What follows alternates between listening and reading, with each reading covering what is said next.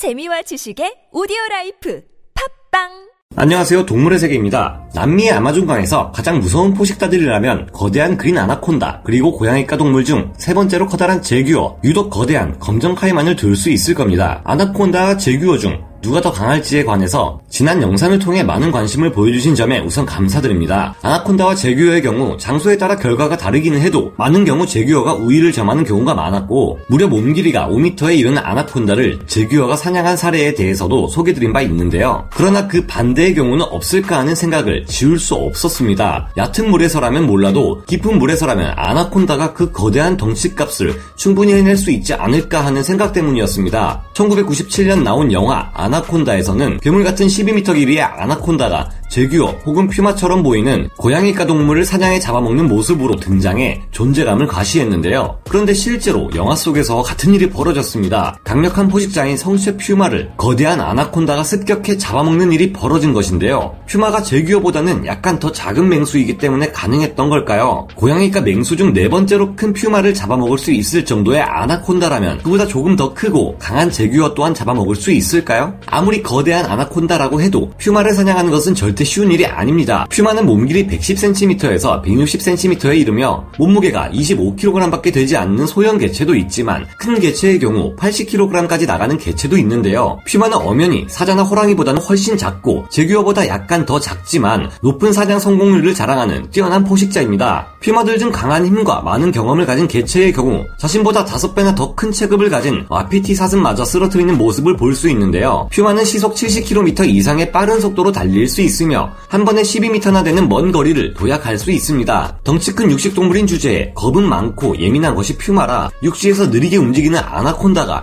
퓨마를 당해내기는 쉽지 않을 것으로 보이는데요. 통상적으로 퓨마와 그리 큰 차이가 나지 않는 40kg에서 96kg 정도의 제규어가 아나콘다를 사냥하는 것을 보면 아나콘다가 퓨마를 사냥하는 것도 그리 쉽지 않을 것임을 예상할 수 있는데요. 제규어는 재빠른 기동력을 10분 발휘해 얕은 물이나 육지에서 느리게 움직이는 아나콘다의 꼬리를 물고 잡아당겨 힘을 뺍니다. 그 과정에서 아나콘다가 제규어의 주둥이를 휘감아버리는 탓에 위기에 처할 때도 있지만 대부분의 경우 제규어는 과욕을 부리지 않고 조심스럽게 아나콘다를 상대하며 아나콘다가 자신을 휘감을 수 없도록 계속 끌고 다니기에 아나콘다가 육지에서는 오히려 제규어에게 사냥당하는 경우가 더 많을 판입니다. 대형 퓨마의 경우 제규어에 비해서도 그리 작지 않은 덩치와 민첩함을 겸비하고 있으며 마찬가지로 예민한 포식자이기에 쉽게 아나콘다에게 자신을 휘감을 기회를 내주지 않을 것을 예상할 수 있는데요. 그러나 결국 아나콘다가 이런 퓨마를 사 냥하는 흔치 않은 일이 남미 브라질에서 일어났습니다. 2015년 10월 8일 브라질 상파울루 북서쪽 경계선에는 프로미상이라는 지역이 있는데 당시 이곳에서는 상당히 큰 규모의 업체들이 관계된 퓨마에 관한 연구가 진행 중이었다고 합니다. 당시 해당 장소에서는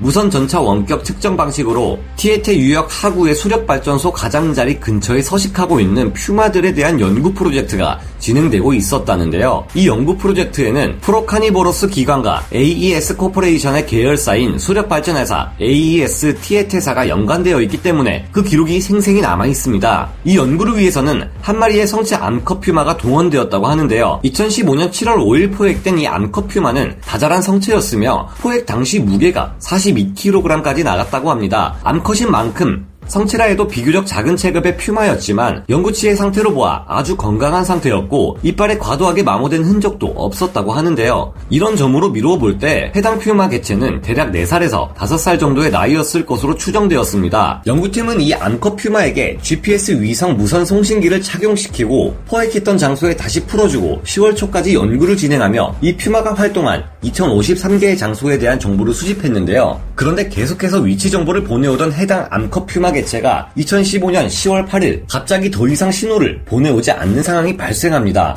퓨마가 착용한 무선 송신기의 제조사와 문제를 논의한 연구팀은 송신기가 작동을 멈췄다는 사실을 깨닫고는 10월 24일 마지막으로 암컷 퓨마가 정보를 보내온 장소를 찾아갔다고 합니다. 송신기의 VHF 신호는 사탕수수의 일종으로 긴 초목식물인 부들이 가득한 도랑의 배수로로부터 감지되고 있었다는데요. 이를 통해 연구팀은 무엇인가가 GPS 수신기를 부착했던 암컷 퓨마를 죽이고 그 송신기를 떨어뜨렸다는 추정을 내렸습니다. 연구팀이 그 주인공을 찾기 위해 풀숲을 헤치고 진입함과 동시에 그들은 화들짝 놀랐다고 하는데요. 부들이 가득한 풀숲 너머에는 거대한 4.2m 길이의 아나콘다가 얕은 물속에 몸을 담그고 있었기 때문입니다. 해당 아나콘다 개체는 최종적으로 확인된 바에 따르면 약 94kg의 무게를 가진 거대한 개체였다고 하는데요. 연구팀은 이 아나콘다가 그들이 연구하는 앙커 퓨마 개체를 잡아먹어버렸다는 사실을 분명히 알 수 있었다고 합니다. 그러나 잡아먹힌 퓨마 또한 쉽게 잡아먹히지 않았던 것이 추가적인 조사 끝에 확인되었는데요. 연구팀은 GPS 무선 송신기를 복구해야 했기에 퓨마를 삼킨 아나콘다에게 올가미를 씌어 픽업트럭 뒤쪽으로 들어올려 수신기를 토해내게 하려 했다고 합니다. 그런데 어쩐지 너무 얌전하다 싶었더니 이 아나콘다를 부검해본 결과 이미 포획되기 전에 기생충으로 인한 폐울열 및 구강괴사로 많이 약화된 상태였다고 합니다. 거기에 더해 간이 손상되어 있었고 장에서는 촌충 감염이 일어났다고 해 사실 포획되기 이전에 이미 시름시름 앓다가 곧 죽을 위기에 처해 있었다고 하는데요. 이 같은 감염이 많이 발견된 이유는 이 아나콘다가 퓨마와 혈투를 벌이는 동안 신체 여러 부위에 다수의 부상을 입은 흔적이 있었기 때문이었습니다. 이런 사례를 보면 왜 강력한 맹수들끼리는 웬만하면 서로를 건드리지 않고 자리를 피하는지 알 수 있는데요. 아나콘다와 퓨마는 결국 서로를 죽인 셈이 되었던 만큼 이 싸움은 무척이나 치열하고 무시무시했을 것으로 추정됩니다. 그와 함께 제규어뿐만 아니라 퓨마 또한 아나콘다가 사냥 하기에는 많은 위험 부담을 감당해야 하는 결코 쉽지 않은 상대라는 것을 알 수 있는데요. 앙커 퓨마를 잡아먹은 아나콘다의 머리와 턱, 등과 꼬리 등 여러 부위에서는 퓨마의 발톱과 이빨로 인해 생긴 치명적인 상처들이 가득했다고 합니다. 뿐만 아니라 아나콘다의 내부에서는 간이 파열되어 있었을 뿐 아니라 상당히 심각한 부상들이 다수 발견되었다고 하는데요. 아무래도 아나콘다에게 삼켜진 퓨마가 마지막으로 숨을 거두기 직전까지 발톱과 이빨을 세우고 저항했던 흔적이 아닐까 생각해 봅니다. 의외로 이 아나콘다와 싸우다 죽은 앙커 퓨마의 실책은 아나콘다의 머리를 공격한 것일 수도 있을 듯한데요. 아나콘다에게 물릴 경우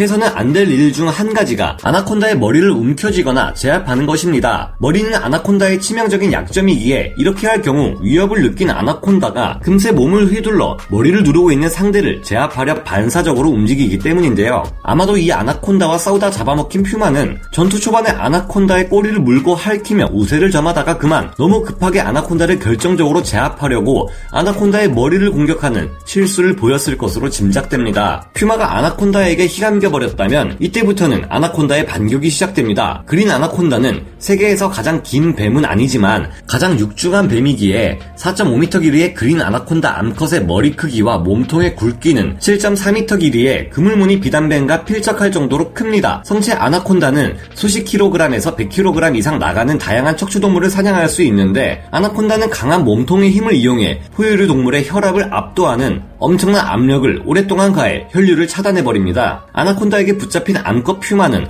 아마도 뇌와 심장 등의 주요 장기에 혈류의 흐름이 차단되어 심장마비 상태가 오고 뇌빈혈성 실신을 겪었을 것으로 보이는데요. 아나콘다의 힘이 강해질수록 붙잡힌 먹잇감의 저항은 더욱 어려워지는데 먹잇감의 머리 쪽에 피가 강하게 쏠리며 눈앞이 빨갛게 변하는 redout 현상을 겪고 끝내 뇌출혈을 겪으며 사망에 이르게 됩니다. 그게 아니면 강한 압력으로 인해 먹잇감의 신경세포가 손상되어 저항이 힘들어질 수 있습니다. 대형 그린 아나콘다의 경우 먹잇감의 척추 인대를 파열시켜 척추를 탈구시킬 정도로 강한 힘을 낼 정도이며 4.5m 길이의 아나콘다가 1.8m 길이의 카이만 악어의 척추를 아예 접어버린 사례도 존재하는 만큼 아무리 퓨마가 뛰어난 사냥꾼이라 해도 이런 아나콘다를 가볍게 보는 것은 극히 위험한 일입니다. 이번 사례를 통해 최상위 포식자의 위치에 있는 아나콘다와 퓨마도 생존이 위협받을 때는 서로를 먹잇감으로 인식하고 노리기도 한다는 것을 알 수 있었는데요. 이런 사례를 볼 때마다 좀 바쁘기는 해도 하루 두 끼 정도는 만족스럽게 먹을 수 있는 현실에 감사하며 열심히 살아야겠다는 생각을 해봅니다. 동물의 세계 였습니다.